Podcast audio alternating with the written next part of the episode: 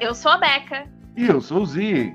E você está ouvindo o Fala Beca, um podcast de quinta sobre literatura, artes e afins. E este podcast é produzido em parceria com o jornal O Estado de Mato Grosso do Sul. Um tempo atrás, a gente participou de um episódio muito legal sobre literatura nerd lá no Literatura Sem Frescura. E hoje somos nós que vamos receber o Literatura Sem Frescura para falar sobre hábitos de leitura. Mas a gente já precisa começar o episódio fazendo uma correção. No último episódio, a gente falou que hoje a gente ia receber a Mai e a Camila para falar sobre hábitos de leitura. Mas a Camila, infelizmente, teve uns imprevistos. Então hoje nós estamos com a Mai e a Luíse. É isso aí! A recém-descoberta nerd, graças a vocês, muito obrigada. em período de aceitação já. Eu já estou buscando, inclusive, leituras de ficção científica já para né, entrar de vez nesse mundo que eu já fazia parte há anos, na realidade. Enfim, gente, é, se tiver mais curiosidade, pode, pode, né? Que a, que a Beca comentou, que a Leilze participaram lá no Sem Frescura. Mas vamos à apresentação. Meu nome é Luíse, eu falo de Florianópolis, sou jornalista e eu acho que eu tenho 25 anos. É isso. É, isso é o que diz a, a, a, o RG dela, né? O certidão de nascimento. Agora já cabeça aí, já não sei não. Olá, gente. Para não perder o costume do bullying com a dona Luíse, eu sou a Mai, falo lá do Literatura Sem Frescura, para quem já conhece o nosso podcast, para quem não conhece, eu sou de Londrina, no Paraná, tenho 39 anos, sou formada em arquitetura e urbanismo e recentemente é, resolvi fazer uma segunda graduação em arquivologia. Já estou finalizando o curso e estou amando bastante. É, e viemos hoje aqui conversar com vocês sobre nossos hábitos de leitura e, quem sabe, deixar umas dicas bem bacanas aí para vocês, para talvez, quem sabe, trazer mais pessoas aí para esse mundo maravilhoso dos livros.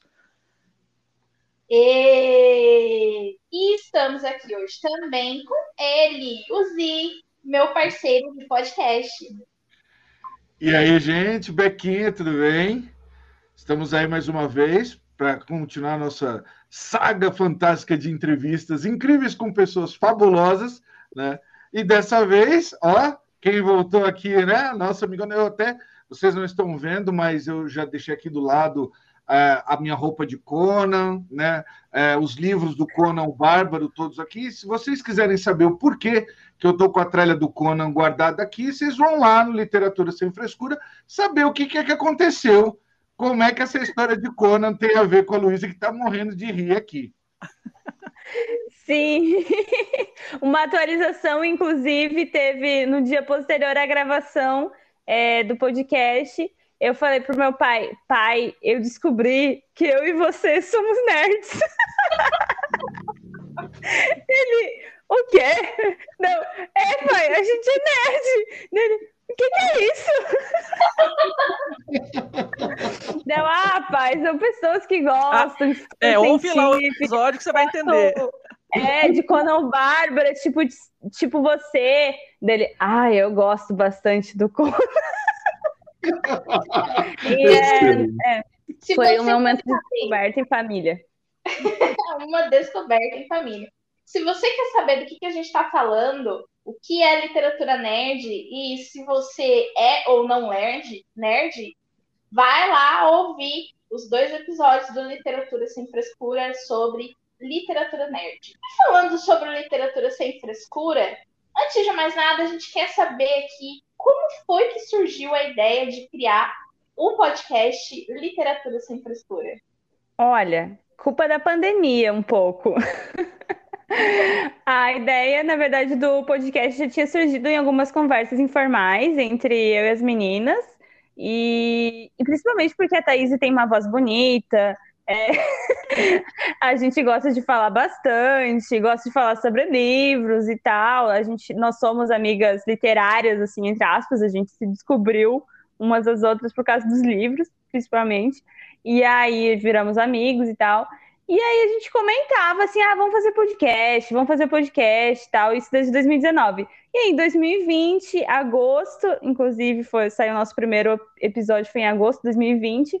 É, naquele momento, né, da, da pandemia, que você achava que vai, ia ficar pro resto da vida em casa sem ver ninguém, criamos o Lit Sem Frescura e estamos aí, né? Já vai, já vai fazer um ano, muito feliz com o podcast, muitos perrengues, mas muito animadas também. Exatamente. Começou bem com essa história de, nossa, você tem voz de radialista. Nossa, você que tem a voz bonita no grupo nosso de literatura, né, do grupo de leitura coletivas, enfim. E aí ficava o pessoal comentando, né? Ai, adoro a voz da Luiz na chuva. Ai, a voz da Thaís e não sei o quê. Aí eu peguei e entrei lá no meio. Falei, ah, gente, eu gosto de conversar também. Aí eu fui a entrona, na verdade, né? E aí a gente foi amadurecendo essa ideia, conversando, ah, o que, que tem que fazer, começou a pesquisar, né, que tipo de programas que ia usar, e com um tempo um pouco né, mais acessível aí para a gente dentro de casa, a gente conseguiu fazer um estudo básico aí de como brincar, de conversar com as pessoas, e graças a Deus a gente está muito contente com o resultado até então. A gente está crescendo de pouquinho em pouquinho a cada dia, a cada mês aí, mas está sendo uma, uma coisa bem gostosa para a gente é, conversar sobre o que a gente ama, que é a literatura, né? Ah, que legal, que legal.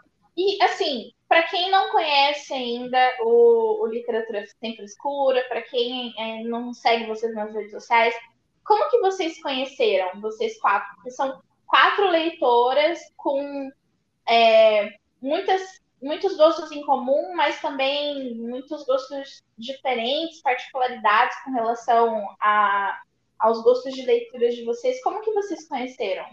Mike, você quer contar? Ah, é, é verdade, né? É que tava ali, eu já me perdi, tá? Eu, eu, posso falar porque, na verdade, eu acho que começou um pouco comigo e com a Thaís, primeiramente, assim.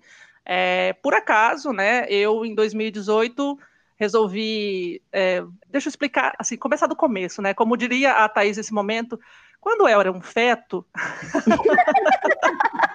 Tudo começou quando eu era um feto. Mas assim, é, é que eu comecei, eu trabalhava 40, 44 horas semanais normais e tudo mais, e aí, a partir de 2018, eu comecei a trabalhar 6 horas por dia, né? 30 horas semanais, então eu percebi que eu ia ter um tempinho sobrando no meu dia e resolvi, assim, ah, vou ler, eu tenho tempo, eu quero ler, eu vou comprar alguns livros, botar em dia aí esse prazer que sempre foi colocado de lado pelas obrigações e tudo mais. Então eu criei um Instagram literário, conhecendo aí os outros Instagrams literários e tudo mais, mas eu acabei sabendo de uma leitura coletiva de Os Miseráveis. Eu tinha comprado o livro na promoção e estava maravilhosa, maravilhada com aquilo tudo. E como Os Miseráveis é um puta de um calhamaço, né? Eu falei assim, meu Deus, o pessoal vai ler todo mundo junto e tal, eu acho que é a minha chance. Entrei na leitura coletiva dos Miseráveis e lá por acaso estava a dona Thaís, e assim, eram muitas pessoas, eu não notei ela a princípio. Eu comecei a percebê-la quando a gente, alguém comentou lá sobre a história, né, a série de, de livros corte do, do, de qualquer coisa lá, que todo mundo já segue lá, o Literatura Sem Frescura sabe, da, da, da rixa, da série da corte, e ela falava bem e eu falava mal, e aí eu comecei a notar, né, tipo, a gente tinha esse, esse ponto não em comum. E, enfim, daí isso foi evoluindo, tanto que a gente gente é, começou a se perceber em, em, conversas, coisas em comum, foi, não sei o que. Ah, tá, teve uma promoção também lá do, do, de um centavo, em que começou a rolar uns negócios de meio errado lá e tudo mais. Aí eu notei ela novamente, comecei a seguir ela no Instagram e foi mais ou menos assim. Aí, um tempo depois, eu acho que na próxima leitura, você quer comentar? É, não, eu ia falar assim, como boa fã, né? A saga da Discord é, é corte de rosas, espinhos, mas. Espinhos e rosas. Espinhos e rosas. Aí. Essa, essa mesma. Corte de espinhos rosas, corte de neve e fúria, corte de asas e ruína, e corte de todas as outras coisas que saíram depois. É, é a corte que... da discórdia. A corte da discórdia. Pode ser, é um bom nome. Isso. Aí, um tempo depois, eu acho que foi na leitura de Ana Karenina, Luiz, que você entrou? Foi. Foi, é, então. na leitura de Ana Karenina. E aí, culpa da Thaís, que eu sou viciada em leituras coletivas hoje, eu gostaria de dizer que a culpa é dela. Porque eu estava na minha, num, num grupo da tag, enfim, que era o desafio para ler um livro por dia. Tava nesse grupo do WhatsApp aí. Um livro é... por dia, Luiz. Não, um livro por dia não, um livro por mês, né? Um livro por dia, meu Deus, nem, nem sonho com isso. Nem, nem sonho. É, e aí ela falou que ia ter esse livro, essa leitura coletiva do Ana Karenina. Eu recente tinha comprado, é o Ana Karenina, do Tolstói, uma edição linda, maravilhosa. E aí eu entrei na leitura coletiva e adivinhem, eu não li todo o livro. Coisas que só a literatura faz para você. Imagina se fosse um livro por dia, o tamanho da lista de livros não, não Quem, quem, segue literatura sem frescura lá sabe que a Luísa é, é, só decepção. É só ladeira abaixo. Mas eu amo ela, eu amo, amo ela a moela do frango também, enfim.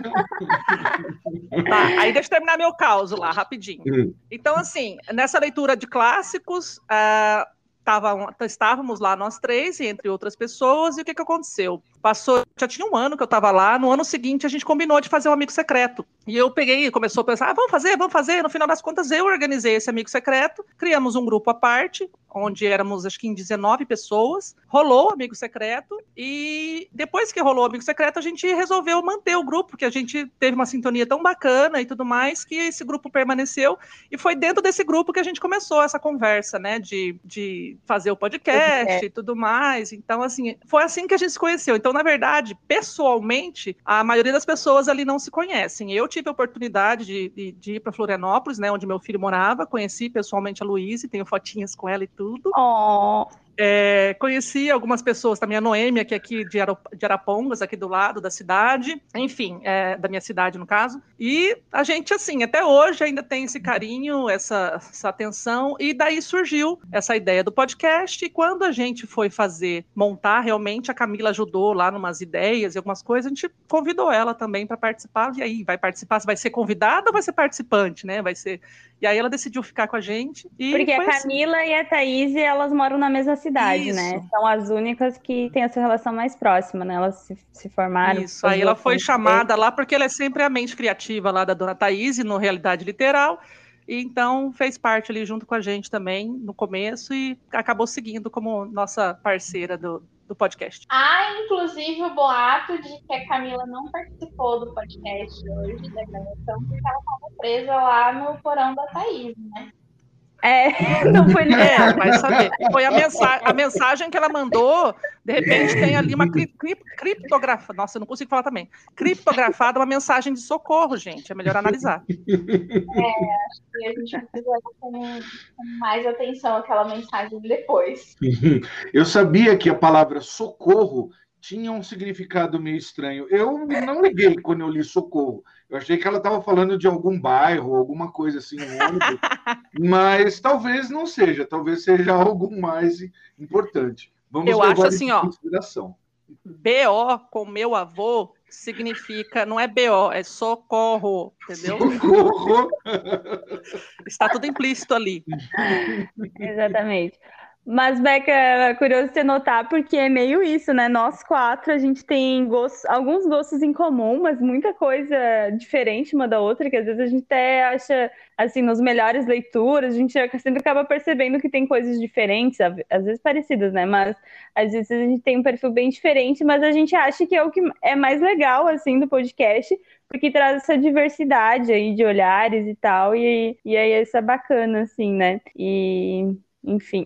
e também de visões não, de mundo não. e tal. É, e, e, de igual, a gente só tem os cabelos cacheados e os olhos claros. Mas essa personalidade de cada uma, assim, é muito bacana. E eu acho que o que a gente tem em comum são os livros que a gente acaba lendo juntas, é, os mesmos livros que a gente força, por exemplo, a Luísa a terminar, por exemplo, aí nesses pontos a gente consegue ter uma coisa em comum, mas no geral é, a gente acaba seguindo algumas linhas assim mais pessoais na literatura. Mas é muito legal mesmo, principalmente para quem está ouvindo, assim, porque acho que vocês conseguem é, abarcar diversos é, perfis ali de leitor, né? Porque é muito fácil se identificar um pouquinho com cada uma e é muito fácil também ficar da mesma forma como vocês ficam ali gravando o episódio com a aba da, da Amazon aberta, a gente também. Ai, senhor. Sempre.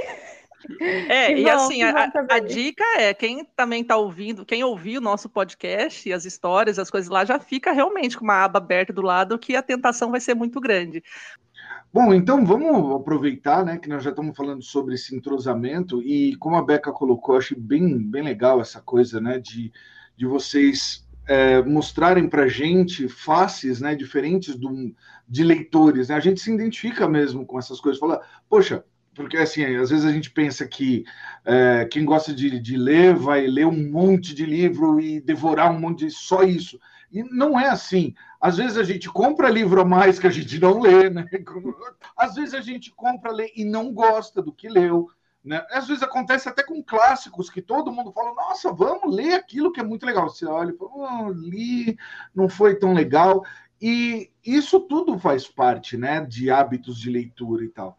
Então, entrando nessa história já, já indo para o nosso, pro nosso métier aqui, é, eu queria que vocês falassem um pouquinho sobre o hábito de vocês. Como é que surgiu essa história, né? Como é que, como é que vocês se entenderam como leitoras? Que vocês olharam e falaram assim, ó, poxa, eu, eu gosto disso, eu gosto de dedicar um tempo a ler a sentar no meu canto, ou enfim, aí também se vocês quiserem dizer como é que vocês fazem, como é que vocês leem, mas eh, como é que foi isso daí? Como é que vocês se sentiram, se descobriram leitoras? Então, quando eu era um feto.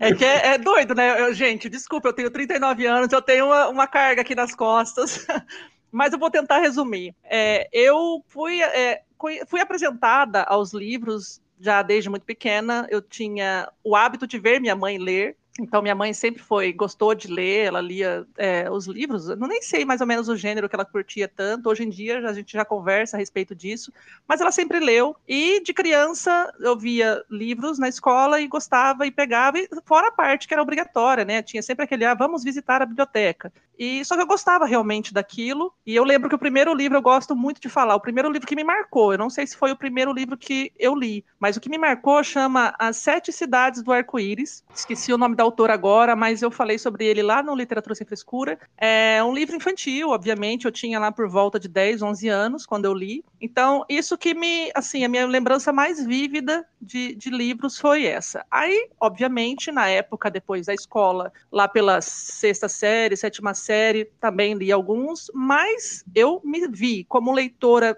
mais voraz mesmo, e me destaquei, digamos assim, diferente ali dos meus colegas de classe, foi quando eu estava lá no ensino médio, né, primeiro, segundo e terceirão, em que eu pegava os livros, além daqueles obrigatórios que a professora né, fazia para prova, discussão em sala e tudo mais, eu comecei a me interessar por outros é, clássicos, inclusive. Então, tinha uns muito fininhos, a Moreninha, Cinco Minutos, aí depois tinha o Senhora, tinha Lucila. Então, eu fui lendo aqueles livros clássicos finos e eu gostava, eu gosto muito da sensação de começar uma coisa e terminar. Então, aquela sensação de terminar os livros, para mim, era maravilhosa. E eu comecei a descobrir também que essas histórias não eram tão chatas quanto a gente imaginava. Então, me vi como leitora nessa época Aí, obviamente, a gente entra na faculdade, a vida é outra, tanto social quanto de responsabilidades. Fora a parte que eu tive um filho, então ficou muito corrido. Eu lia muito esporádico, quando dava, enfim, né? Eu era mais preocupada com, com os namoradinhos do que com a minha vida mesmo. Me arrependo amargamente disso, mas enfim. É... Depois que eu terminei a faculdade, que eu comecei a ler novamente mais espaçadamente, mas assim, comecei a comprar alguns livros aqui, a entender um pouquinho, olha, esse livro está numa promoção, eu queria, vou comprar. E exatamente em 2018, como eu comentei, que surgiu essa ideia, né? Vou ter um tempinho a mais, eu vou ler Aí eu comecei a, a, a, entender o mundo aí do Instagram, fiquei maravilhada com isso, porque falei assim, nossa, meus amigos não são tão leitores assim, né? Meus amigos presenciais, digamos assim. É, e aí eu falei assim, tem gente falando sobre livro na internet, tem gente que tem os mesmos gostos que eu, eu vou conversar com essas pessoas. E aí comecei a me conectar com isso e me tornei antissocial. Aquele básico, né? Eu prefiro ler do que sair com os amiguinhos. E, e, aí me envolvi bastante com essas leituras coletivas, com esses amigos literários virtuais, com a leitura mesmo. Então, eu acho que a minha história, minha trajetória é mais ou menos essa. E então é assim. É, é, eu acho que ler também, meus hábitos foram que nem, conforme a minha vida foram variando, de mais para menos e tudo mais, e aquela máxima, né? Conforme a gente tem tempo, porque a gente consegue fazer as coisas com prazer e tranquilas quando não são obrigatórias e quando a gente tem tempo. E é isso. Então, já comigo foi, foi como eu expliquei né, no, no, no episódio lá da, da literatura nerd, eu comecei com os quadrinhos, né? Comecei com um quadrinho e chegou uma hora que os quadrinhos, né, começaram a remeter muito a livros, né, a clássicos, a obras e tal, a autores. E eu comecei a ir atrás, né? Eu queria saber o que que era. Então, por exemplo, eu estava lá lendo alguns assim que passam pela minha cabeça, né? Uh, por exemplo, tinha uma história, histórias do, uma história do Batman, né? Que falava sobre uma, uma seita né, que tinha tomado a cidade e um pessoal terrível fazendo tal um monte de, de maldade. Aí os caras pegam, capturam o Batman, drogam ele e tal. Em dado momento, o Batman ele, ele começa, ele volta para um estado assim mais é, animalesco tal. E depois, no final da história, né, depois tudo se resolve e tal, o autor, né, ele foi falando que aquilo tinha se baseado em algumas ideias que ele tinha visto de, de, de, de arte. É, e aí eu vi, né? Falei de fuvismo, falei, mas o que, que é fuvismo? Né? Fui ver, eu achei o movimento artístico, aí do movimento artístico eu fui para o movimento literário, né? Do que, que acontecia, e comecei a fazer essas transposições. Do que, que o quadrinho fala, o que, que aquele autor estava falando. Então, por exemplo, uma outra história que agora me, me lembrei, acho que tem até mais a ver, vou até fazer um parêntese aqui esquece, Zé, lembre-se de cortar tudo que você falou até agora e comece agora. Né? Porque agora eu me lembrei de uma muito melhor. Tá ótimo, pode deixar tudo. Tem uma outra muito melhor do que Fulvio, que tem tudo a ver com quadrinho, e até me lembrei do nome do livro da viu? Claro. Oh, fui iluminado. Oh. Então vamos lá. Assim, como eu sempre gostei muito de quadrinhos, sempre li muito quadrinho, então uh, eu vi aquelas histórias e em alguns momentos algumas coisas começaram a me saltar aos olhos. Por exemplo, tinha uma história do Demolidor uh, que ele enfrenta um selvagem, uma pessoa que veio da, da coisa, era tipo um Tarzan, só que todo mundo adorava esse cara, todo mundo começou a ser enganado por ele. Ele era um vilão e ele tinha toda uma, uma trama e tal. E eu falei assim, poxa, mas que personagem engraçado esse, né? Lembra aquele tal de Tarzan. Aí eu falei, poxa, mas peraí, esse Tarzan, né? E tal. E aí o autor, no final da, da história, ele fala que ele não se baseou no Tarzan, mas sim numa história do Alberto Camus. Hum. Aí eu falei, ah! E ele falou, era o estrangeiro. Aí eu falei, poxa, que louco. Aí eu fui lá ler o estrangeiro. Aí eu falei, meu Deus, que que é isso? E aí descobri um monte de coisa, como se colocava, por exemplo, Aí eu fui conversar com a minha professora de literatura, né? E falava para ela, falava, nossa, e aí, professora, como é que é essa história? Aí ela falou assim: ó, se você achou isso maluco, dá uma olhada no indianismo brasileiro. E olha como eles colocavam um índio, você não tem tudo a ver com a história que você leu. Aí eu falei, não, eu quero ver, né? Aí eu fui, li, e aí você vai criando né, eu fui criando várias, é, é, ampliando né, esse universo. Eu falei, nossa, a história ganhou outros contrastes, né, outros contornos. E eu comecei assim e fui indo várias coisas, né? Porque é, na época que eu lia muito, né, eu sempre li muito quadrinho, né? Mas quando eu era mais jovem, falar assim fica melhor, quando eu era mais novinho, é, era uma época que estava ebolindo muito, mas muitos uh, artistas fantásticos hoje, como o pessoal conhece hoje, Neil Gaiman, Alan Moore, esses caras estavam começando, né? Então, assim, era muito, isso daí estava chovendo em cima de mim, aí eu pegava as referências e fui, né? Abracei essas referências e fui entrando no mundo dos livros, e aí não sai mais.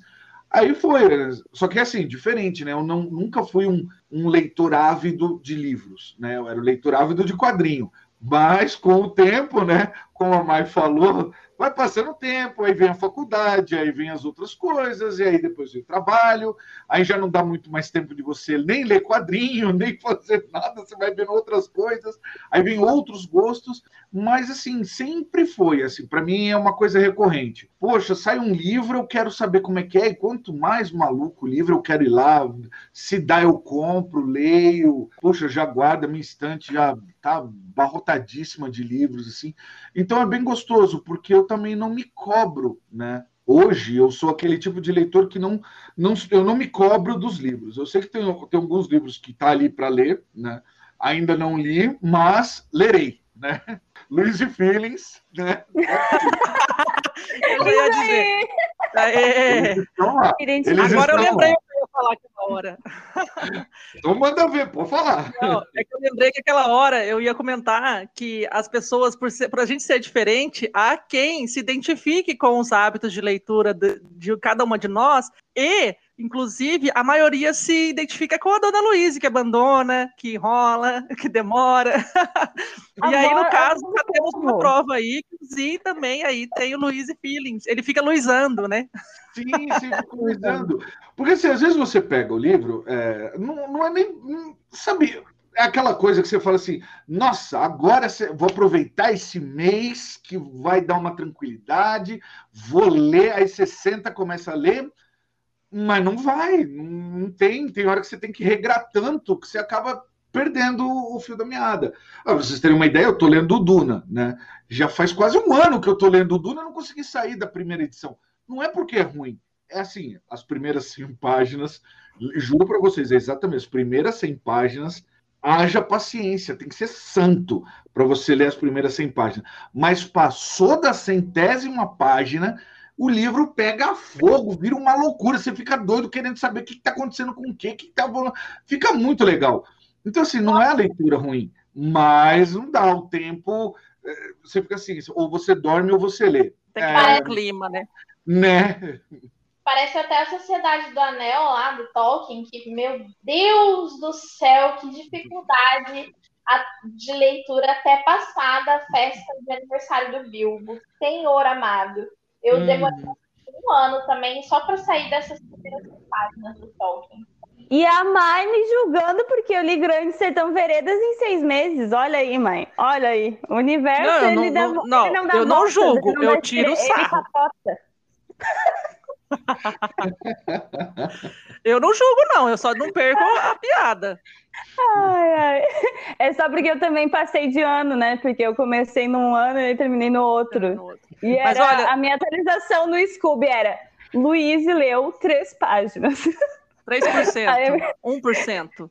Não, é, era assim, era minha, eu atualizava a cada três, cinco páginas já era vitória. Vitória, parabéns.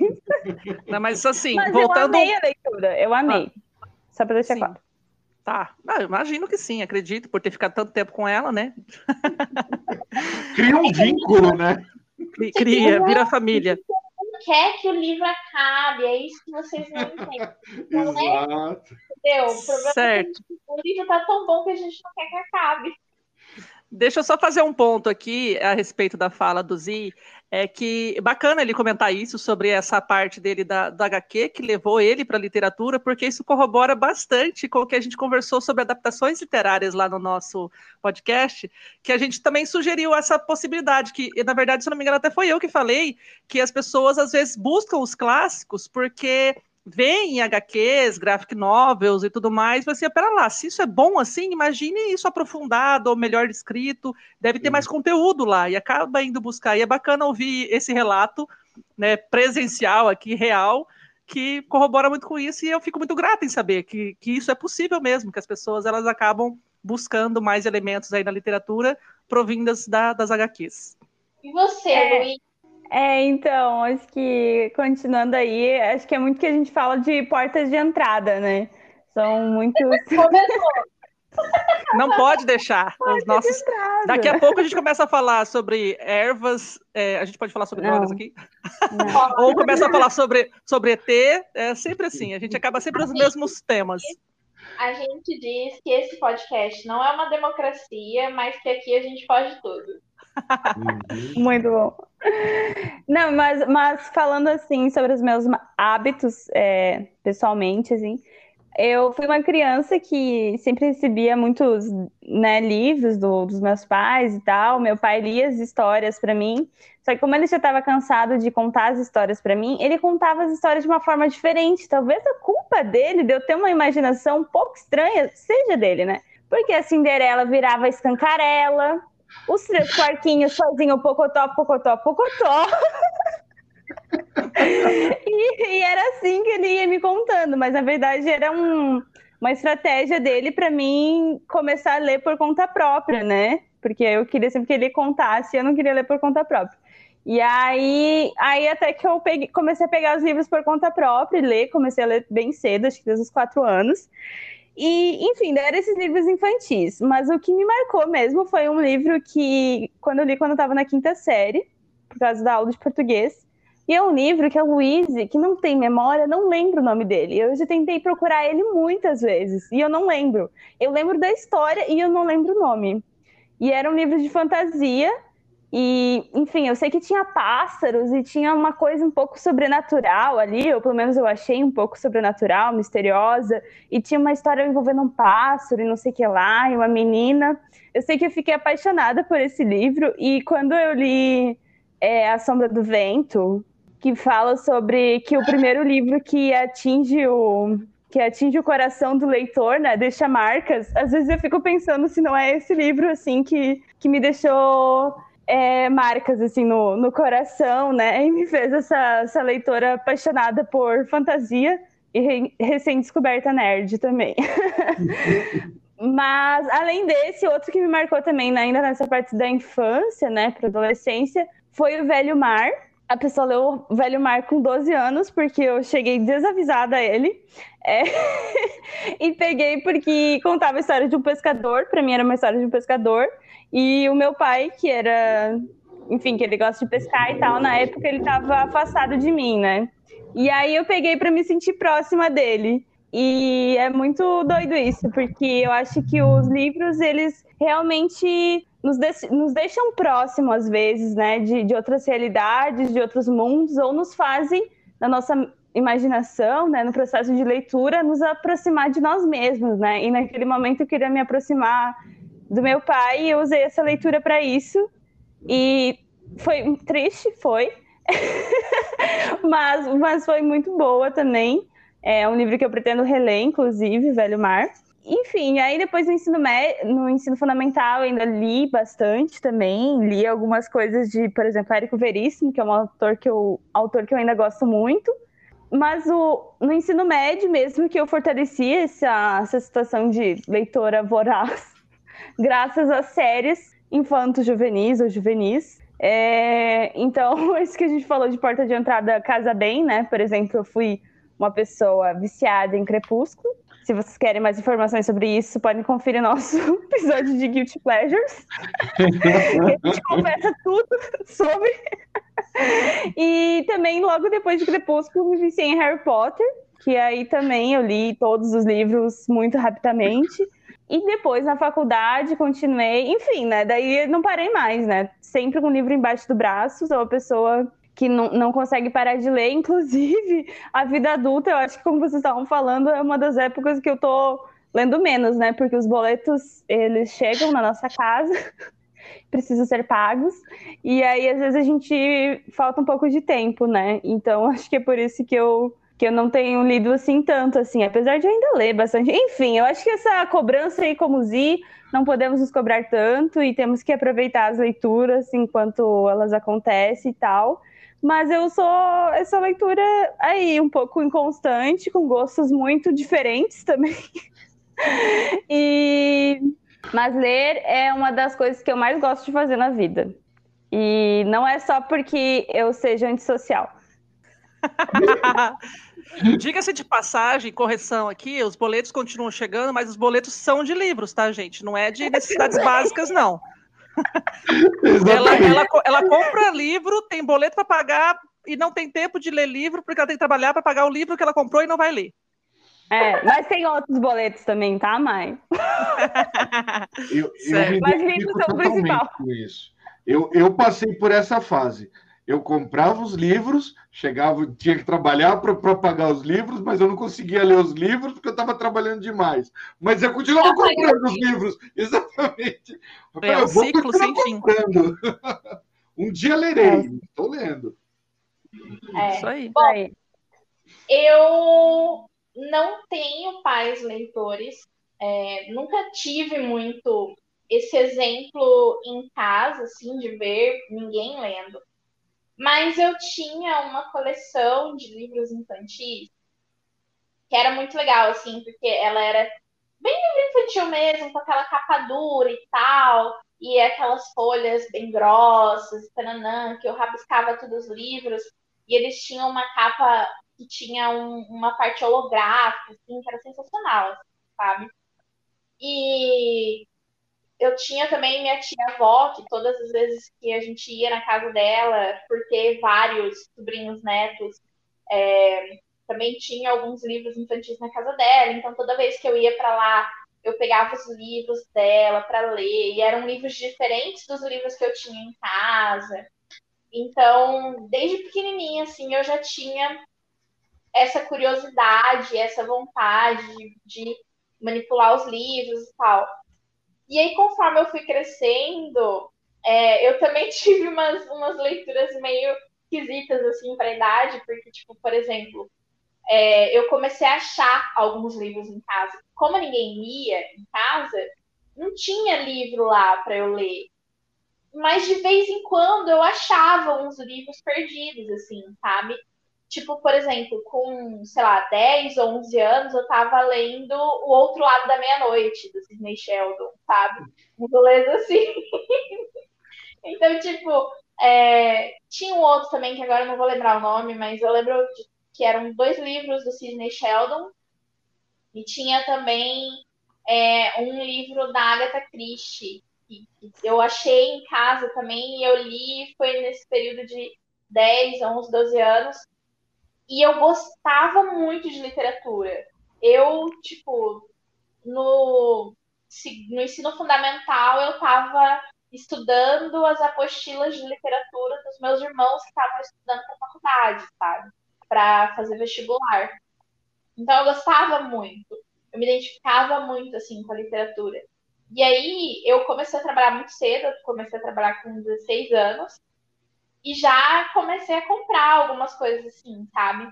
E uma das primeiras compras que eu fiz foi Memórias Póstumas de Brás Cubas.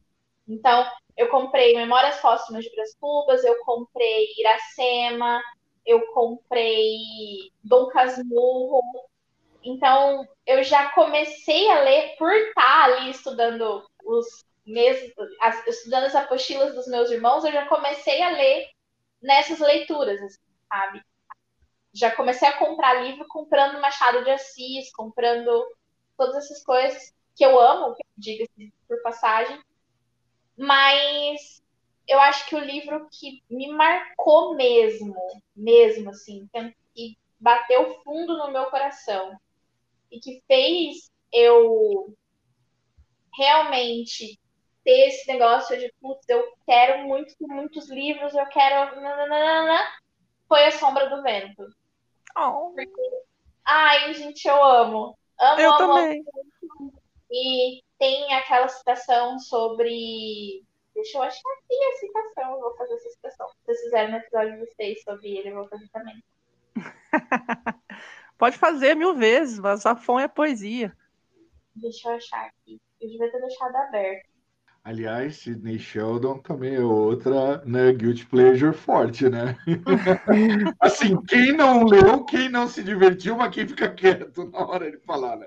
Não. Descobri, eu descobri sexualidade com com Sidney Sheldon. Não é? É muito né, para ler aquilo. E aí, de repente, você tá lendo um negócio e! Posso fazer um comentário enquanto isso? Hum. Lembrando, é, lembrando que né, essa, essa, esse relato da Beca aí, eu lembrei, na verdade, olha só, antes do, do, do As Sete Cidades do Arco-Íris, que eu falei que eu tinha ali por 10, 11 anos, eu lembro que eu estava em Rondonópolis, na casa de uma prima da minha mãe, e de uma tia, né? Essas duas moravam lá. E eu tinha lá meus sete anos, e eu lembro que eu me deparei com um baú daquele livro da biblioteca, aqueles livros da biblioteca de ouro, que são aquela capa vermelha, pequenininhos assim, uhum. e eu me apaixonei tanto naquilo, tanto, que acho que é da editora Abril, eu não sei de qual que era, eu sei, só sei que é muito antigo. E aí eu olhei aquilo e falei assim: Meu Deus do céu, tia, me dá um, me dá um. E eu fiquei louca, eu era criança, e ela me deu, ela falou assim: Você pode, é, como era mês do meu aniversário, e eu ia passar o aniversário lá, assim, você pode escolher dois. Eu escolhi Memórias Póstumas de Brás Cubas e Romeu e Julieta, que, se eu não me engano, são os volumes 1 e 2. E guardei eles por muito tempo, porque eu não, eu não, não é que não sabia ler, né? Eu queria os livros, eu já estava, tipo, para vocês entenderem que os, os, livros já brilhavam meus olhos já de criança. E aí eu lembro que eu li é, Memórias Póstumas de Brás Cubas e, e Romeu e Julieta lá daí com os meus 14, 15 anos. Então, agora contando essa história de Memórias Póstumas de Brás Cubas, me veio à memória isso daí, que eu tinha esses livros e tenho uma memória afetiva maravilhosa dessa situação, que eu queria o baú inteiro, mas aí eu ganhei dois livros. Olha só. É. E aí, assim, depois disso, é, eu acho que eu já tinha ali aquele bichinho atrás da orelha, mas o que me fez mesmo me encantar e o que me fez mesmo virar uma leitura ávida de ler mais de 50 títulos num ano e, e tudo mais foi é, A Sombra do Vento, do Carlos Rizafon, que a Luísa citou, que inclusive tem um episódio lá do Literatura Sem Frescura só sobre o cemitério dos livros esquecidos, é, essa tetralogia, né? Cara, teve, teve um, um trecho assim que me pegou muito, que ele fala assim, cada livro, cada volume que você vê tem alma. A alma de quem o escreveu e a alma dos que, os le dos que o leram, que viveram e sonharam com ele. Cada vez que um livro troca de mão, cada vez que alguém passa os olhos pelas suas páginas, seu espírito cresce e a pessoa se fortalece. E aí, cara, isso me pegou de um jeito assim tão, tão forte e eu me identifiquei tanto com esse livro, com o Daniel Semperi, com, enfim, toda todo o enredo do livro. Ele me pegou tão forte assim essa relação com os livros, esse apego à livraria familiar e esse apego aos livros, de você ter que proteger a todo custo e tudo mais, e, e ter um local praticamente sagrado ali naquele universo, que é o cemitério dos livros esquecidos, me pegou realmente de uma forma muito. Me arrepiando toda aqui. Juro! me pegou realmente de uma forma muito profunda, assim. E na época eu estava trabalhando numa biblioteca, eu trabalhei aqui quando eu estava saindo da adolescência. E, cara, foi um ano muito louco, assim. Depois que eu li esse livro, eu juro por Deus, eu li acho que uns 52 livros em um ano, assim. Porque eu trabalhava numa biblioteca, eu tinha o dia inteiro para ler. E aí eu saía da biblioteca e eu ia no ônibus lendo. E aí eu ia para a faculdade lendo. Para faculdade, não eu ia para a escola lendo, e aí quando eu chegava em casa eu ia ler, e aí quando eu estava indo para o trabalho eu estava lendo, entendeu? Então foi um, um, período muito bacana da minha vida, assim. E aí, já entrando no nosso próximo tópico sobre situações interessantes que a gente já viveu, já vivenciou como leitor, tem um outro livro que me marcou muito, e foi até um pouquinho antes do Cemitério dos Livros Esquecidos, mas ele me marcou de uma forma diferente. É, eu trabalhava como mirim, assim, sabe? Não, não sei se em outros lugares do país tem, tem isso de mirim, que é um aprendiz, né? É, a partir dos 16 anos você já pode trabalhar como aprendiz. Aqui na minha cidade, em Campo Grande, na época haviam dois institutos, tinha o Instituto Mirim, que é público, e tinha um outro que chamava Seleta, então, na época eu trabalhava pela Seleta, na secretaria, numa secretaria de Estado daqui. E aí, uma vez, eu levei alguns poemas, algumas, algumas frases assim, que eu escrevia, eu imprimi e por algum motivo eu levei para trabalho. E no dia seguinte, uma das minhas chefes, que era a dona Maria, Maria Trindade, ela me deu um livro de poesias. Foi o primeiro livro de poesia que eu ganhei na vida, o primeiro livro de poesia que eu folheei na vida. E era um livro dela. Então, é um livro que eu acho que nem se acha para comprar, porque é um livro que foi feito uma pequena tiragem que ela fez por conta e chama Maria. É... chama Maria Substantivo Incomum, se não me engano. E era um livro de poesia que ela escreveu a, a minha chefe, assim, sabe? E aí era um trajeto grande de trabalho até a minha casa. E nesse trajeto, no dia que eu ganhei o livro, eu, assim, maravilhada com aquilo, eu li o livro inteiro. E ele também me marcou muito, porque eu lembro de ver aquele livro e falar assim: caralho, é, eu também posso publicar um livro, porque a minha chefe me deu um livro que ela publicou, assim, sabe? Então foi um momento na minha vida em que eu tive é, esse estalo de tipo, eu quero fazer isso, eu quero ter um livro publicado, eu quero ter o, o meu nome estampado na capa de um livro. Então também foi, para mim, não só como leitora, mas como escritora, foi uma situação muito interessante, assim, que, que, que eu vivi, que aconteceu comigo por intermédio dos livros. Muito linda a história, nossa. Legal. Arrepiei aqui. Muito bom mesmo. É, então, eu tô entre duas situações. e aí eu, eu, eu, imagina, mas uma eu vou falar rapidinho, porque uma dessas situações eu já falei, acho que várias vezes lá no Literatura Sem Frescura, e vou contar aqui rapidinho, que a, a, uma coisa interessante que eu senti, e na época me foi até estranho, foi quando eu chorei ao ler uh, A Menina que Roubava Livros. Eu nunca pensei que eu pudesse sentir tanto sentimento, tanta emoção, tanta coisa assim dentro de mim a ponto de chorar lendo. Porque assim, cinema, vídeo, filme é muito visual, você consegue ver o artista lá chorando e a emoção, ele consegue transmitir isso visualmente, você chora. Agora, lendo, são letras, né, e tal, só que acho que aquilo entrou tanto dentro de mim que eu senti essa, essa vontade, essa loucura, pensei, meu Deus, eu não acredito que isso está acontecendo, e eu senti aquela coisa é, de transposição mesmo, parecia que eu estava lá sentindo toda aquela emoção, toda aquela situação, então eu estranhei, foi uma situação interessante, porque eu não sabia que isso era possível.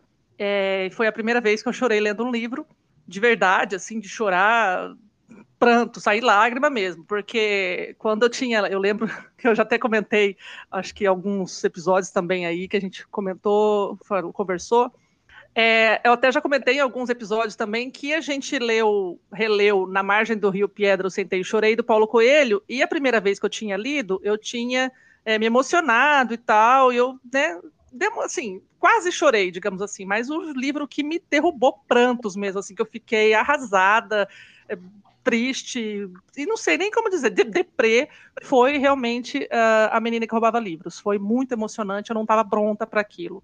E não chorei uma vez só no final, não. Eu chorei no meio, aí eu chorei no fim, eu chorei chorado. Tipo, meu Deus do céu, o que está acontecendo aqui, né? Por que, que o mundo é desse jeito, enfim.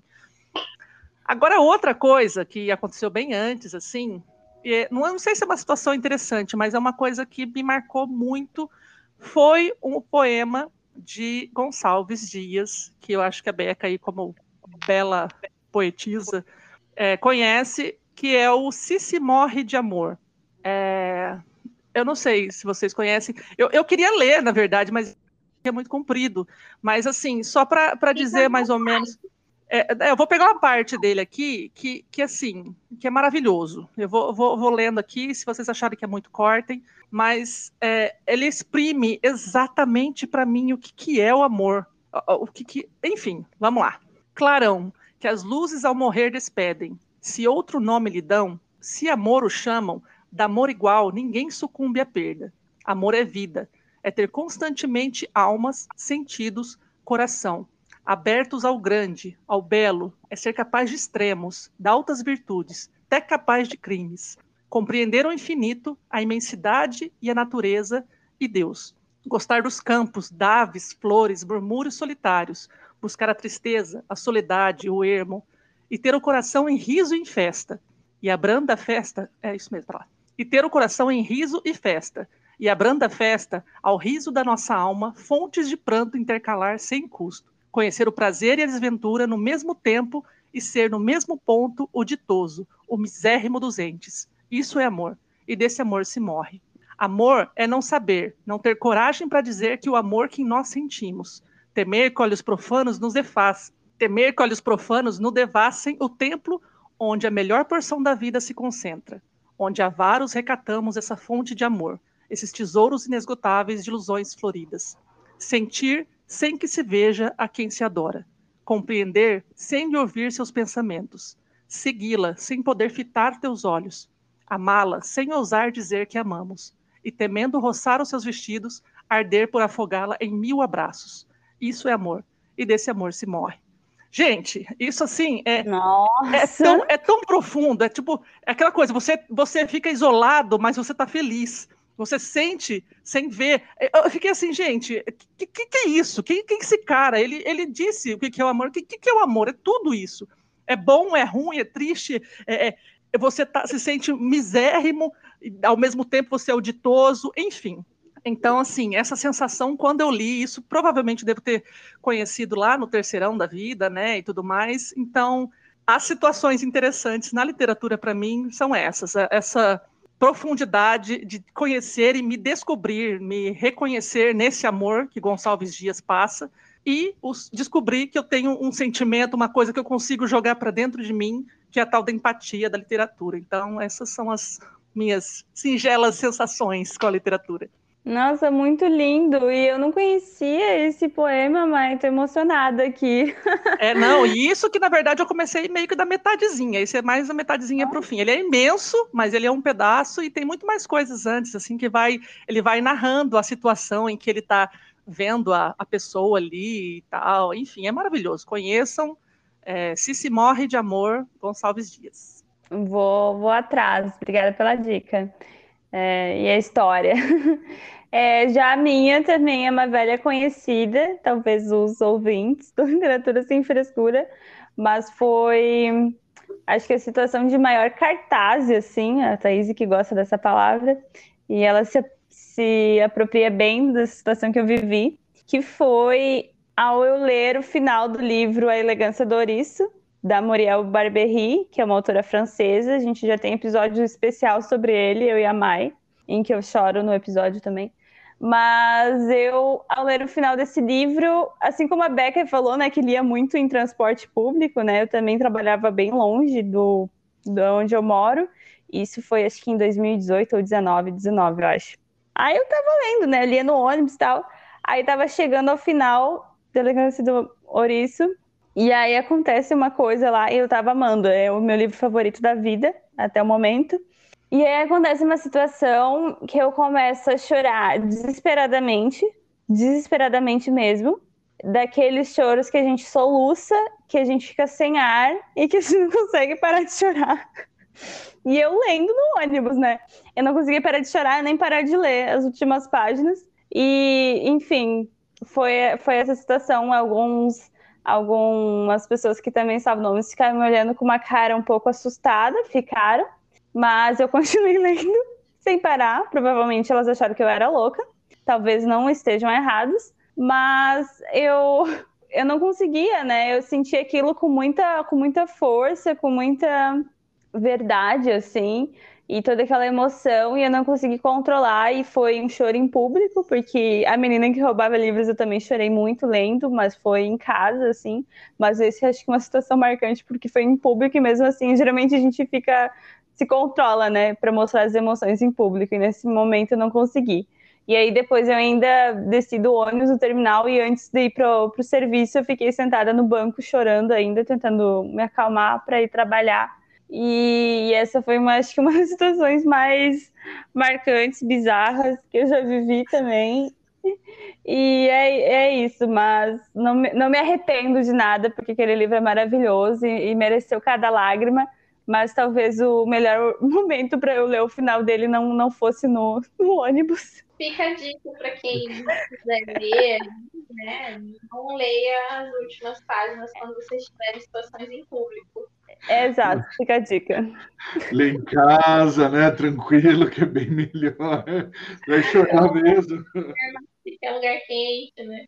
Né? Não, e o mais engraçado é rapidinho aqui, que depois que eu chorei com a menina que roubava livros, aí qualquer outro, não qualquer, né? Mas alguns outros depois, aí o, o choro foi livre, né?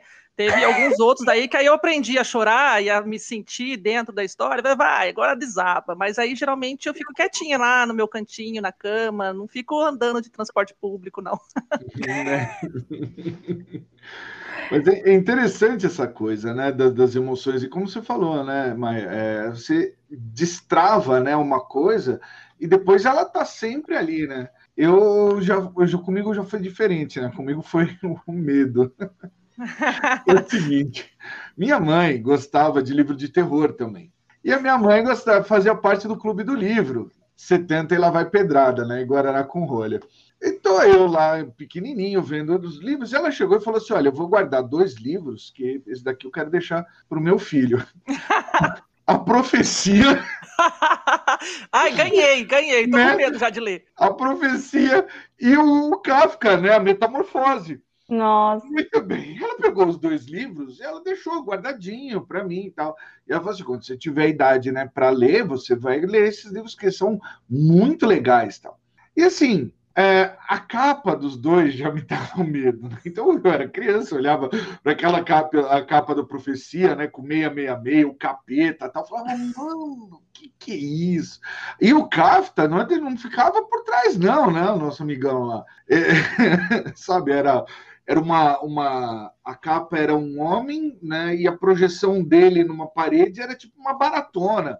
Então assim, era horrível. E eu eu tinha muito medo desses negócios. Eu ficava muito assombrado, muito assombrado. Muito bem. E passa o tempo, passa o tempo, aprendi a ler. E aí minha mãe chegou e falou assim: ah, bom, agora os livros são seus, né? Leia. Aí eu falei: eu não vou ler. Ah, eu não vou ler esse negócio. Mas nem a pau. Eu não vou chegar nunca perto disso. Aí a minha mãe, não, filho, são livros bons, são livros de medo, mas o medo também pode ser uma, uma coisa legal de você sentir. Eu falei, não, não, não, não, não, não, não, não. E peguei meus quadrinhos e fui ler meus quadrinhos. Mas não é que o negócio é. é o, o tinhoso é tinhoso mesmo, né? O tinhoso é por isso que ele tem esse nome. Lá estava eu lendo uma história do personagem que tinha morrido na edição anterior, e justamente naquela história eles estavam fazendo a autópsia do personagem. Então você, se eu tava lendo aquele negócio, você não acredita, cara. Era muito terrível a história. Né? Chama-se Lição de Anatomia do Alan Moore. Né? Eu já falei, eu falo diversas vezes dessa história, porque ela é fantástica, horripilante, horripilante. Aí eu, o coração batia forte, eu suando. Aí eu terminei de ler aquilo, eu falei assim, não, meu, se eu conseguir ler isso, eu consigo ler a profecia e o, e o Kafka. Fui lá e pá, li os dois. Mas eu passei um suadouro, mas um medo, mas uma coisa, os dois me deixaram terrorizado. Eu olhava e falava, nossa. Eu olhava para Doberman depois que eu li o Profecia, qualquer Doberman eu já tinha medo. Eu, falava, eu não queria nem chegar mais perto dos bichinhos. Eu olhava e falava, não, vai virar o capeta e vai vir atrás de mim. Aí, o carro, Ai, o vai botar Eu, eu tive um Doberman quando era criança. Era Aí, lindo. Olha, não, eu passava longe, o bicho olhava pro Doberman, eles olhavam para mim, tadinhos, imaginavam, o que esse menino aí tá pensando? Eu, ó, pum, corria dos Doberman. Ah, não, não, não, não, não. Ô, e eu, cara... hum. já, já fiz a fatídica abrir a página do Google e da Amazon e pesquisar a profecia, não conhecia. Já está na minha lista. Ô, Luiz, eu ganhei, eu ganhei do de amigo secreto do Robert. Sério? Sério, ele me deu a profecia. Eu falei assim, meu Deus, o que, que ele quer dizer com isso? Que horror! é, não estava na minha lista. Ele me deu dois livros que não. Não, três livros que não estavam na minha lista. E me deu um da lista. E foi, foi top. Agora eu tenho que ler, agora fiquei curiosa. É muito legal, assim. É, bom, é isso, né? É justamente essa mesma coisa que vocês estão falando. É, é, assim, o sentimento é muito puro, né? Dos dois são, e, e cada um o seu negócio, e assim, eles me me marcaram tanto, né? Ah, na verdade, os três, né? As três coisas, mas os dois livros em si, os dois marcaram tanto que definiram o meu gosto, né? Eu gosto muito de literatura de terror e do desgraçamento mental por causa dos dois. Gente. Porque assim, eu não consigo, eu não consigo pegar um livro, por exemplo, por exemplo, um romance, romance mesmo. É, eu não consigo. Se não tiver alguém ali, se não tiver um debate sobre a moral humana, as, as idiosincrasias humanas, ah, para mim não tem graça. Ô, Zi, hum. pode não parecer, mas então você vai gostar de Elegância Doris. Aí, ó, mas eu já, então, eu já tinha ouvido falar dele, já me falaram que é muito bom. Diz que realmente é um livro bem forte. Né? É, e ele, ele, se, ele engana, né? Ele tinha me enganado, né? Porque ele é. parece é. um livro fofinho, assim. Enganado. Hum, ah, quem, quem, me enganou foram os russos, né? Todos eles. ou Tolstói, Dostoiévski, eles me enganavam fácil. Eu olhava e falava assim: ah, esses livros não devem ter nada, que deve ser tranquilo. Aí você ia ler e falava, nossa, gente, que que. Nossa, tem tá, tá indo. Nossa, ficava louco, ficava louco com esses livros. Nossa, os russos mandavam muito bem. E assim, foi, o sentimento ficou, né? O sentimento do, do, do, do terror, de você ler, passar mal com aquela situação tenebrosa, de você ficar olhando para os lados né, e falar assim, mano, tem alguma coisa errada aqui. Isso daí foi muito, muito gostoso, né? Eu acho que eu tenho medo de destravar o medo. Então, eu acho, é. acho que é por isso que eu não gosto tanto dessas coisas. Mas olha, é que uma coisa que eu sempre falo lá no, no Literatura Sem Frescura é eu sou uma pessoa meio perturbada. Minha cabeça cria coisas muito loucas, eu sonho com coisas muito perturbadoras, pesadelos terríveis, então eu evito a fadiga, não fico alimentando o monstro, sabe? Então, mas assim, em doses muito homeopáticas, assim, às vezes eu até participo de uma coisa ou outra ali, entro nesse mundo meio para conhecer realmente essa, essa, esse lado mais espírito demoníaco e coisas além da, da, compreensão humana, se existem ou não, enfim. Mas eu, eu não fico alimentando monstrinho dentro de mim, não, porque, olha, eu sonho umas coisas. Não, não de monstro, não é de monstro, mas é uma mistura de coisas que às vezes eu fico entendendo assim, Deus, por quê? Que, que minha cabeça trabalha dessa forma? Mas... O Stephen King é um bom começo para isso. Stephen King é legal porque ele vai, vai te dar, vai ter histórias terríveis, né? Tem algumas histórias, mas são poucas, não são todas as histórias dele, são bem terríveis mesmo. São algumas que são bem iluminadas, assim, quando ele tá, quando baixa o capeta nele, aí ele, ah, ele faz um. Mas tem outros momentos que são, ele, ele traz uma mistura ali de aventura com com intriga, que é muito gostoso. Você, de repente você está embalado ali numa situação, às vezes são, são, situações corriqueiras. Por exemplo, uma coisa que ele adora fazer, acho que 80% dos livros dele tem essa situação, que é alguém sabe o que está acontecendo, ou você acha que essa pessoa sabe o que está acontecendo, em algum momento essa pessoa vai pegar um carro, em algum momento essa pessoa vai estar tá andando num cruzamento, e em algum momento essa pessoa vai sofrer um acidente é o típico, né? É típico Stephen King isso. Tipo, igual uma outra que ele faz também que me dá vontade de matar o Stephen King. Ele vai, você vai acompanhando a história, a história vai evoluindo, evoluindo, evoluindo, evoluindo. Aí ele chega para você, isso é assim, sem a menor, mas assim, sem a menor. É, sem, sem, pedir licença, ele vira para. Para de falar da história e muda. Muda completamente. Ele vai falar de um negócio que não tem nada a ver. Nossa, Bolanho? É, você por aqui? Caralho! E você fala, não, não, peraí. Aí você, aí você já vai na malandragem, você fala, ah, eu já sei. Próximo capítulo ele volta nisso. Não, ele não volta. Ele faz de propósito. Você não sabe qual é o nome do capítulo onde vai voltar a história. E ele só vai voltar a hora que ele quer. Então ele vai, aí ele dá aquele contorno, vai contar. Sabe, a hora que você já tipo, esqueceu, ele volta. Ah, exatamente. A hora que você tiver mais de boa, aí ele volta o negócio, aí você fala, nossa, isso aí você toma susto. É o jeito dele, eu acho que essa é a forma que ele encontrou de fazer o jump scare dele, né? Quando você tá lendo. Porque aí quando volta, aí tudo se encaixa, você fala, meu Deus, eu fui enganado. Stephen King me enganou. Eu falo, lógico que ele te enganou. É para isso que ele escreve, né? Uhum. Nossa, isso, isso me fez pensar muito, assim, lembrar muito justamente do outro lado da meia-noite do Sidney Sheldon, que é um rolê assim, você não entende. Ele tá, ele tá narrando uma história, aí ele tá aqui narrando essa história. Aí muda o capítulo, aí ele começa a contar uma outra história que não tem nada a ver com a primeira história. E aí você vai, aí você tá ali lendo outra história, aí ele volta pra primeira. Aí você fica assim, o que, que tá acontecendo aqui? Uhum. E aí quando você vai ver, era tudo a mesma história. Tudo a mesma É fantástico, eu acho incrível esses autores. Tudo a mesma história, mas era história diferente, entendeu? É muito louco me, me, me fez lembrar disso.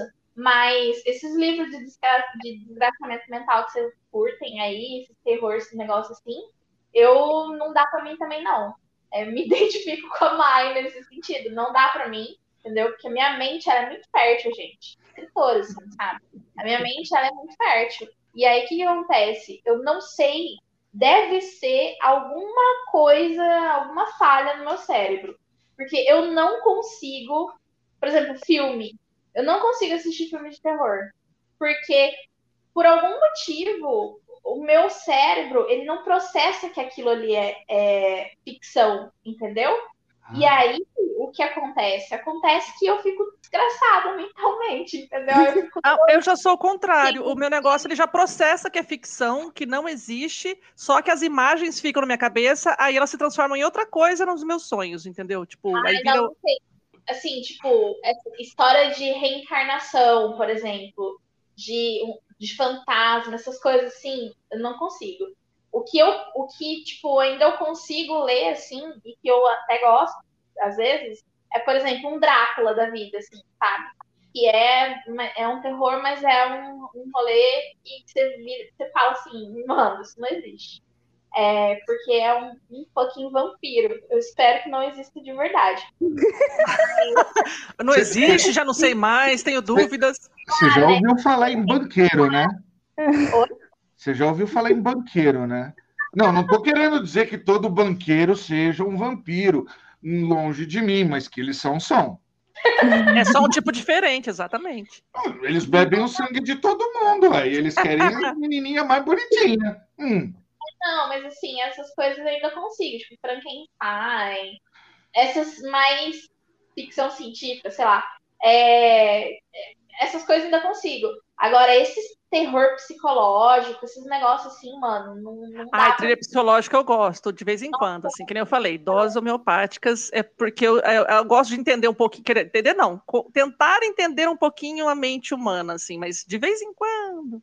Tipo, a, a Paciente Silenciosa, eu achei genial aquele plot twist ali no final e tal, enfim, leiam se vocês acharem ler eu não leio, definitivamente eu não leio, porque a minha mente, ela realmente é muito fértil, entendeu? E eu prefiro não.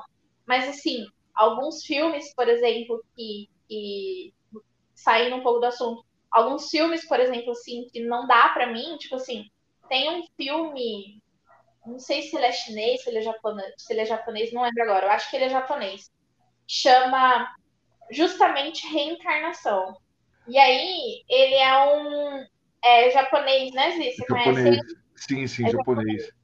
Que desgraça de filme, meu Deus do céu. Depois que eu assisti esse filme, nunca mais assisti filme de terror na vida. Porque, assim, não dá pra mim, entendeu? não dá pra mim. Não dá. Não conhecia, eu acho, já tô procurando. Cara, não, não dá pra mim. Não. A Luísa é doente. Olha, eu que eu fui assistir, eu assisti as duas versões do chamado. Eu quis ver a americana, depois fui ver a japonesa. Falei, nossa, de tão terrível. É terrível. Eu é acho que as duas, o que eu assisti as duas foi o grito só, mas faz muito tempo e eu já, nossa, não gostei daquilo não. É, eu acho, eu acho meio forçado. Não sei, eu não consigo gostar de filmes assim. Cara, para quem gosta de filmes de terror, juro para é. você, reencarnação é um, um prato cheio, assim, eu, para mim, tô sussa. Mas, voltando para o nosso, nosso tema do podcast de hoje, é, vamos voltar para os hábitos de leitura. Vocês têm hoje, assim, algum hábito mesmo, uma rotina, sei lá, algum ritual de leitura, ou alguma coisa muito particular que vocês construíram ao longo do tempo desse, dessa jornada como leitores? Eu sou a pior pessoa para começar a responder isso, né? Porque... Todo mundo sabe que eu sou caótica. Eu sou muito caótica em relação a, a hábitos é, de leitura. Mas um hábito que eu tenho, eu tenho alguns, e algumas manias. Por exemplo, eu sempre tenho livro na bolsa, geralmente mais de dois. Abandonar livro não é hábito, tá? não é válido, né? Ah, tá, tá, bom, eu vou tirar da lista então esse. É...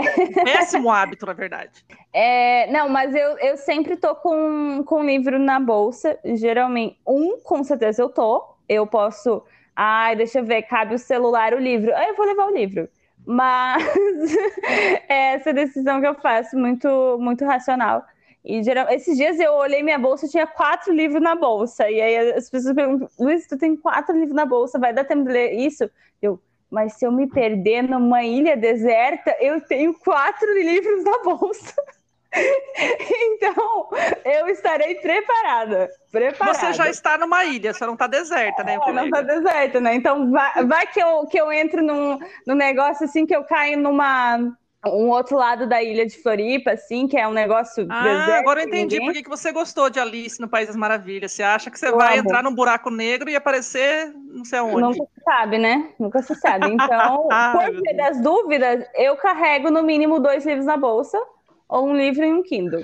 E, e, e eu tenho também isso que eu, eu me concentro fácil, assim, na leitura. Tipo, eu posso pode estar numa sala barulhenta se eu tô ou esperando alguma coisa, ou assim, meu chefe não tá na sala, eu posso, eu posso abrir o livro e eu comecei a ler e eu tô, tô dentro ali daquela leitura, já tô mergulhar naquele universo e eu posso ler meia página, uma página, se me deixarem ali, posso ler 20 páginas, 30, enfim, conforme o tempo. Então, porque, enfim, né, vida adulta é difícil, eu sou uma pessoa atrapalhada, pego muitas coisas para fazer, então não tem muito tempo. Então, todo o tempo que dá para ler, eu tô lendo. Cinco minutos, dez minutos, eu tô lendo. Então, eu, e eu não tenho muito esse problema, tipo, se parar no meio do capítulo, ah, é melhor ler o capítulo todo, é melhor, né? Numa situação ideal, eu pararia uma hora por dia, eu pararia duas horas por dia para ler e tal, mas geralmente eu não consigo, então eu leio no, no, tempo que dá. Aí eu leio também muito no ônibus, quando eu pegava mais ônibus, principalmente antes. Agora eu não, não tô muito, mas eu gosto, eu gosto muito, inclusive sinto falta de pegar, de ler no ônibus e de dormir no ônibus também, sinto falta. E outro hábito que agora eu tô conseguindo manter e tô conseguindo ler mais, né, Mai? Tô concluindo leituras, a Mai acompanha meu. Eu é sou a fiscal da leitura dela e da, da, é, da Thaís. É, e ela tá acompanhando que eu tô conseguindo concluir alguns, não todos, né? Não todos, né? Porque não precisa. Mas alguns. Eu tô chegando mais cedo no meu trabalho, uma cerca de meia hora antes. E daí, esse não é no horário do trabalho, daí, gente, daí realmente é antes. É, então eu chego às vezes 7h20, 7h30 e eu preciso começar a trabalhar às 8 meu horário. E aí eu tô tendo ótimo meia hora para mim é, já é tipo mais do que geralmente eu consigo no resto do dia. Então esse está sendo o meu momento, que aí eu tomo um café ali, um bebida ou um chá, enfim, ou água, e aí consigo ler 10 páginas, 15 páginas, 20 páginas às vezes, e aí eu fico muito feliz. E aí, por enquanto, esse está sendo meu hábito, mas é uma coisa muito. Ah, porque eu descobri que ler antes de dormir para mim não funciona muito, porque eu tenho muito sono. Geralmente durmo pouco, e aí, antes de dormir, eu sempre levo livro, inclusive eu levo dois ou três livros para e leio uma página ou duas. Mas eu fico eu pensando tenho... na Luíse o dia que ela for casada. A é pessoa que lute. Na hora do sexo, eu vou levar uns dois ou três livros também. para todo lugar que ela vai, é uns dois ou três livros. Marido, futuro marido da Luíse, prepare-se. É. como, solteira, eu vou dizer que de vez em quando se mete numas roubadas assim, facilmente dá para você ficar lendo uns livros. Pois é. Pois é. Nossa. é. Não, inclusive por eu sou antissocial. Eu sou uma pessoa antissocial que não gosta de sair, mesmo antes da pandemia. Inclusive, vai ter um infarto ali. Porque eu pensava assim: eu vou sair para tal lugar ou eu vou ler um livro? eu vou ler um livro, né? Fica, às vezes fica fácil decidir, né? Então, então é assim, né? Eu leio um livro. Por via das dúvidas, e por via das dúvidas, estou com dois ou três livros na bolsa também. ah, não, é demais. A Luísa é aquela pessoa que ela vai, em todo lugar, ela vai levando livro. Né? Vamos um jantar, ela vai ela com os livros. Vai, vai na ópera, vai com o livro. Vai no show, ela vai com o livro. Meus Mas, amigos estão acostumados em bar, assim, eu tô com o livro na bolsa, né? Aí eu fico só olhando, assim, se o papo começa a ficar meio estranho. Já tá acredito. Oh, que horror, eu, eu não vou sair com a Luísa, não o app do Kindle é maravilhoso para isso, assim. Daí você tem no celular, entendeu? A festa, o rolê tá meio chato, você já pega. É, bem naquele momento que todo mundo começa a mexer no celular e ninguém conversa, né? Já junta ali. Exatamente, eu é. com essa ali da Kindle, já com tudo sincronizado, você já pega, você já vai. Você finge que tá respondendo alguma coisa no trabalho e vai. Nossa, Luiz, agora entendi. Por que aquele dia você não quis ir no barzinho com a gente, que eu chamei depois da formatura do Gil, né? Nossa senhora, hein? Ah, imagina, só porque é difícil de voltar, até porque eu apareço numa foto contigo na formatura do filho dela, com o quê? Com um livro no braço. Um monte de livro na mão. Não, mas aquele dia a gente foi trocar, a gente foi se presentear e trocar. É, não, mas eu tava lendo Lady Killers, inclusive um livro que eu não terminei ainda. Nossa, verdade, Luiz. Eu não, eu não lembrava disso, mas eu vi na foto, Mike, eu tava com o livro no braço. É que a minha mochila é geralmente cheia de coisas, porque tem também vários livros e às vezes nem todos cabem. Faz uns dois anos que o Jordano se formou, tá, gente? E faltam dez páginas para terminar. Ai, meu Deus. Ai, ai. Enfim. Eu disse, eu era a pior pessoa para indicar hábitos de leitura. O hábito é, um, é um bom hábito, né? Carregue livros, porque vai que você fique esperando em algum momento, tu lê o livro. É, é. Com certeza, é uma ótima dica.